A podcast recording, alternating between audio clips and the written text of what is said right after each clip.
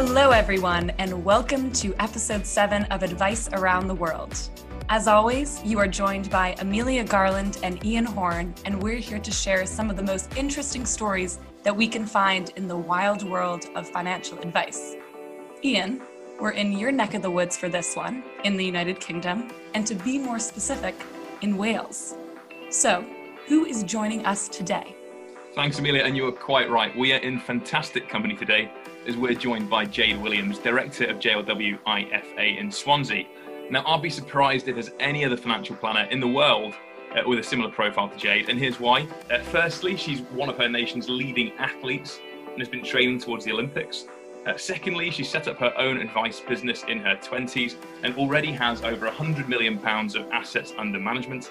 And thirdly, if those first two weren't enough, uh, while many of us have got, just gotten used to the whole remote working thing, uh, Jade's been doing it for years and actually routinely looks after her clients while she's traveling to here, there, and everywhere.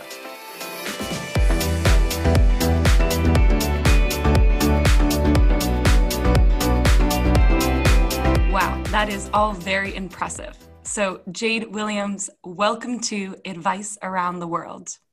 Uh, thank you for having me, um, both of you. It's really nice to, uh, yeah, to be asked. So, so thank you very much. Thank you for joining us. So, Jade, as I'm sure you've heard, we start this podcast every week with a big question. And you can't mention any of the things that Ian already spoke about. Okay. So, which is hard because he did yeah, mention I've, a lot. I've not made it easy for you, Jade. I'm sorry. so, we need you to imagine you're at a dinner party and the person next to you has asked for you to tell them something about yourself something different, unique. So, what okay. is your answer? Yeah, so um, what I was saying was um, I um, actually dance uh, Argentine tango, um, so I don't know whether that qualifies as um, yeah something unique and, and different to financial advice and and my sport that I do. So I think we'll qualify that for sure. I mean, is that something you do kind of recreationally, or does the kind of competitive buzz take over with that one?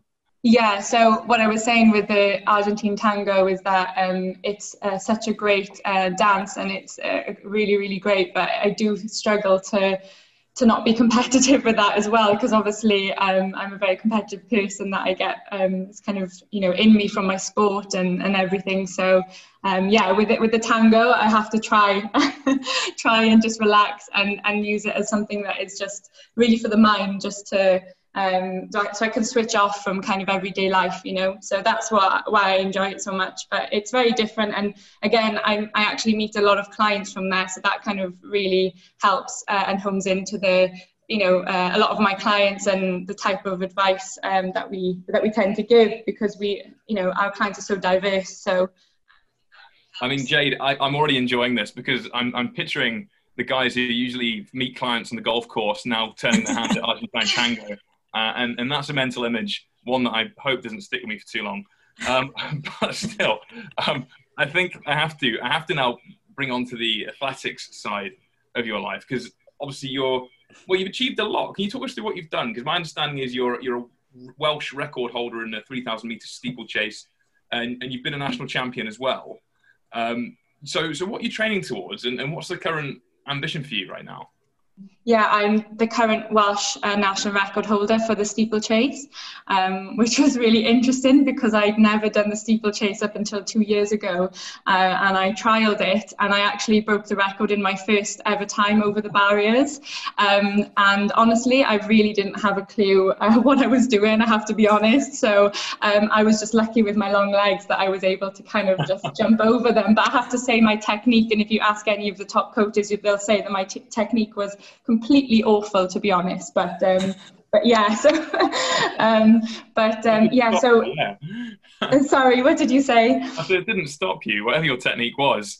I think i think maybe you've just pioneered a new technique that I kind of just winged it. I've got to be honest, and I thought to myself, "I'm I'm strong." I was confident in my kind of capability, um, you know, my my endurance at the time, and I just thought, well, you know what? I've overcome so many different things in my life. I'm sure I can step over these barriers, you know, in a race.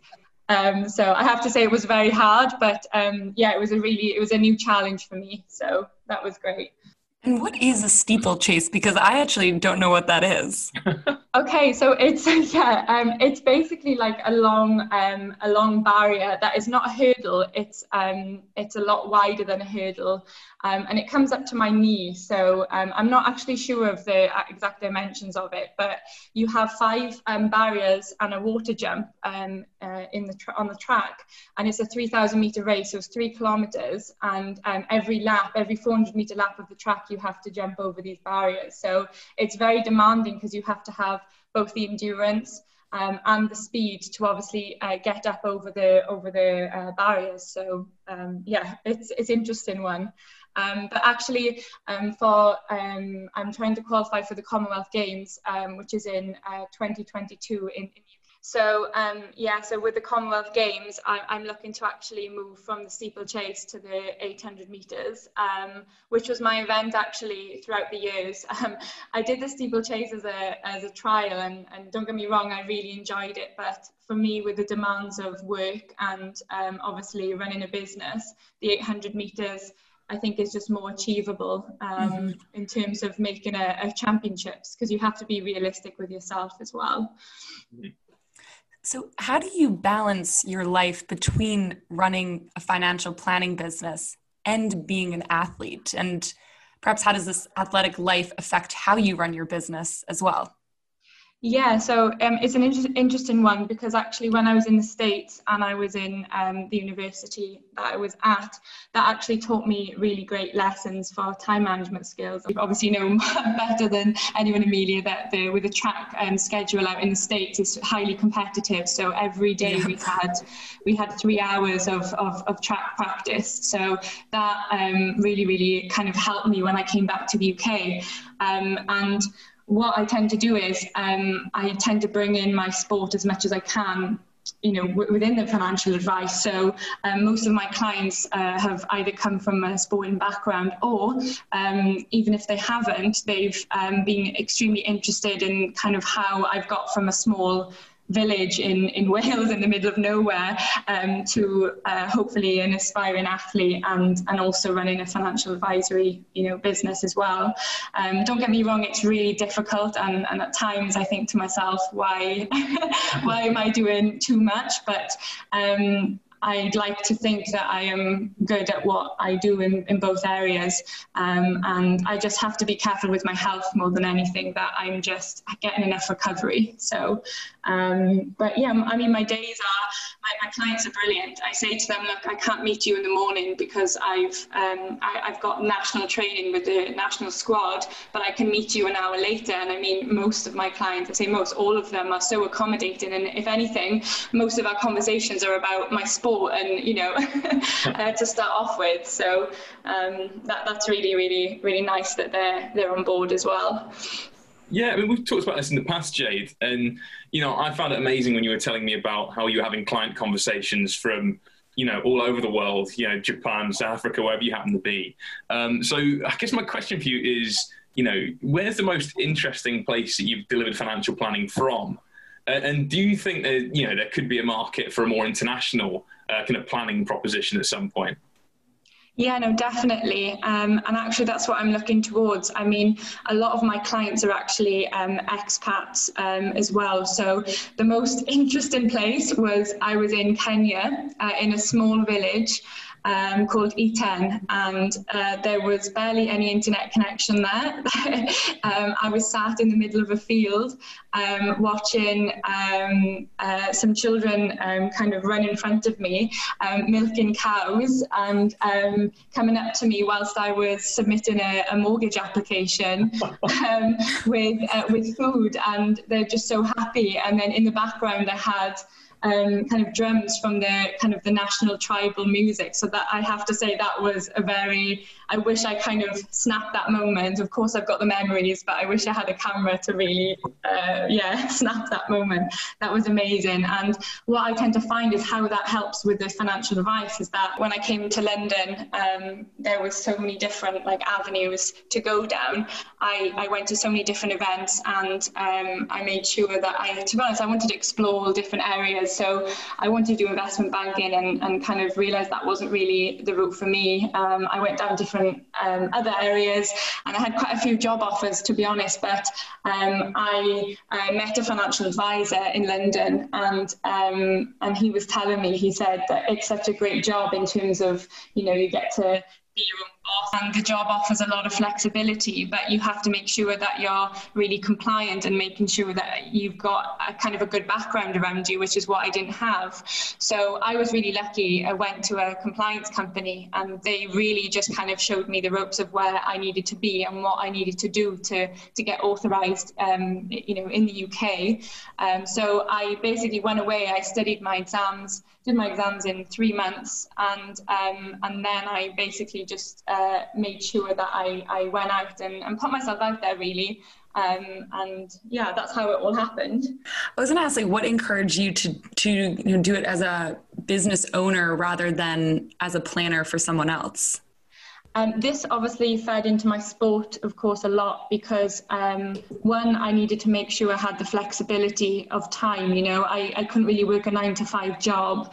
Um, and two, I mean, I left home in a small village when I was 16 years old, so um, I wasn't afraid to, to step outside of the box bank. You know, I wanted to be able to not have many uh, many costs or overheads, and I wanted to be able to go out there and really try to give the advice that I wanted to give um, with my type of you know my type of personality, uh, friendly, hopefully a friendly approach, and and not the kind of the big offices and, and and all of that. You know, I wanted to make sure that the clients were happy and uh, and that, that all went hand in hand. So it was a big step, don't get me wrong, but I'm really glad I took that risk back then because um, it's brought me where I am now, you know, um, seven, eight years later.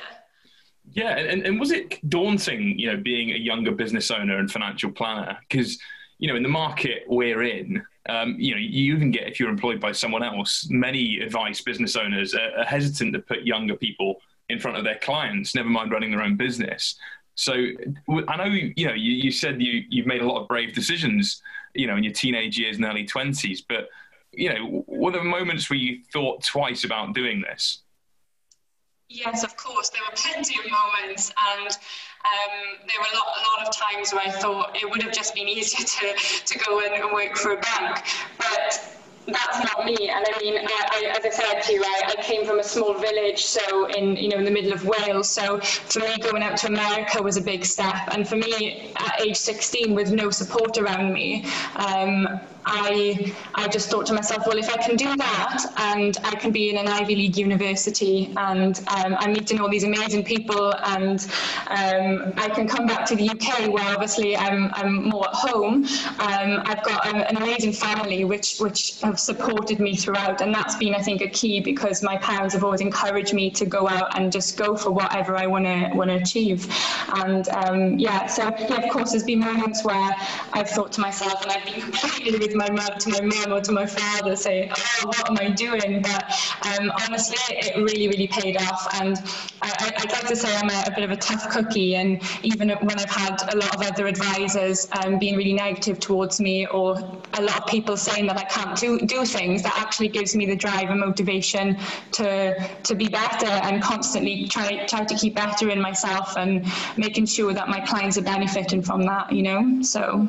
And with, you know, more on the athletic life again, with the clients you mentioned earlier that you met a lot through, you know, through running and through through your career as an athlete.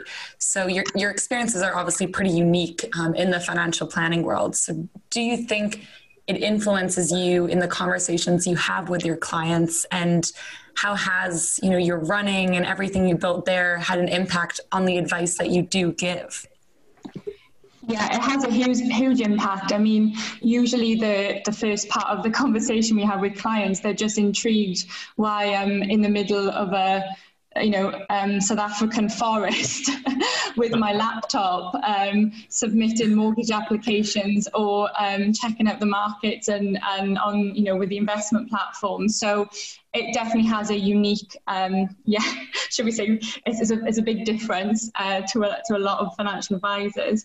But that, that helps because, as I said, it solidifies the, um, the connection between my clients and, and, and I. A lot of my clients in the UK have come from different parts all, all around the world. Um, my client bank is so diverse.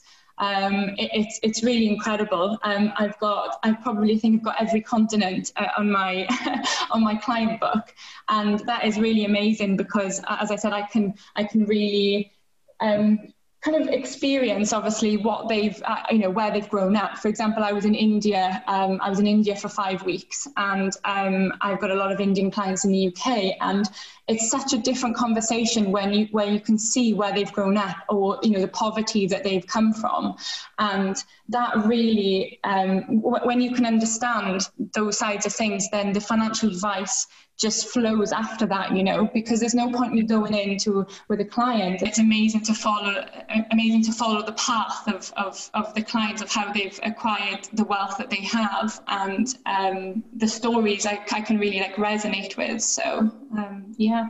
Yeah, so it's, it's interesting. It seems to me like you know, as much as athletics is, I can imagine training training for an athletics event is a very kind of uh, well intrinsic thing, right? It's kind of very much on you, and it's a lot of your hard work. But I find it interesting that what you really actually relate back to people is the travel, the life experiences, the thing that kind of come with the athletics mm-hmm. rather than that itself. I mean, but but having said that, you say you have a number of clients who are athletes too. You know, what what are they any different as clients? You know, are they are they particularly kind of goal focused or possibly stubborn? I, I don't know. I'm not trying to yeah. paint a bad light here, but do you know what I mean? definitely stubborn, uh, and I'm also stubborn. Uh, a lot of them, um, but no, it's it, it's great because they're very very motivated, and I tend to find that a lot of my I say a lot, almost all my clients are extremely motivated people. They're either business owners themselves, they're athletes, they they've got really kind of they're, they're very decisive with their um, with their with their opinions and uh, with what they'd like to do with their finances. So I really think you're right in what you're saying is that it, it does relate definitely, and um, yeah, because they if they're making decisive decisions, that's obviously good for me as a financial advisor because you always want a client who, once you've kind of explained your recommendation, you always want that decisiveness. You know, you don't want to be having any really grey areas, especially where finances are concerned. You know, so that's definitely really great um, that I love from my from my clients. But yeah, the, I'd say the athletes aren't really any different as such. I mean, to me, clients are, are, clients, you know, it's the stories behind them, whether they're an athlete, whether they're a singer, whether they're a business owner, they all have their unique um, differences. And that's what I love. That's what I love about my job. And that's why I'm so passionate about it. So. Hey, superbly put. That is a really nice answer. And Amelia, does that bring us on to our last question? It does. That leads us nicely into our, our finale, our grand finale. Um, so, Jade, we ask this to everyone as we do with our first question. So, for the international financial planning community that, that is listening in, can you offer one piece of advice that will help them to become better planners? The advice that I would give is have an open mind always and, and always be always think that you can do things and you can push yourself further. Um, I think we're in this. Um, a lot of people are in this environment that they think, oh, there's only a certain limit that I can get to, but there, there's never a limit. You only put that limit on yourself. So, um, yeah, of course, financial advice and the actual process is extremely important, but, but I would say it's, it's more understanding people and making sure that yeah yeah you're not limiting yourself and you're always pushing for whatever goals you want to achieve whether it's athletically financially or, or whatever hobby that you, you want to you want to do. So and have fun along the way because I always have fun. I'm always generally smiling and um, I think that definitely comes across to people. So you have to be a positive person and great. Uh, Jade that was a fantastic overview uh, of your of your life in athletics and advice. I'm sure we could talk for hours on all of this, um, but sadly, sadly, we make these about half an hour each. So, so Jade, look, thank you again for joining us. Um, We've been Amelia Garland and Ian Horn. Well, I, have been Ian Horn. She's been Amelia Garland. This is Advice Around the World. Thank you so much for listening.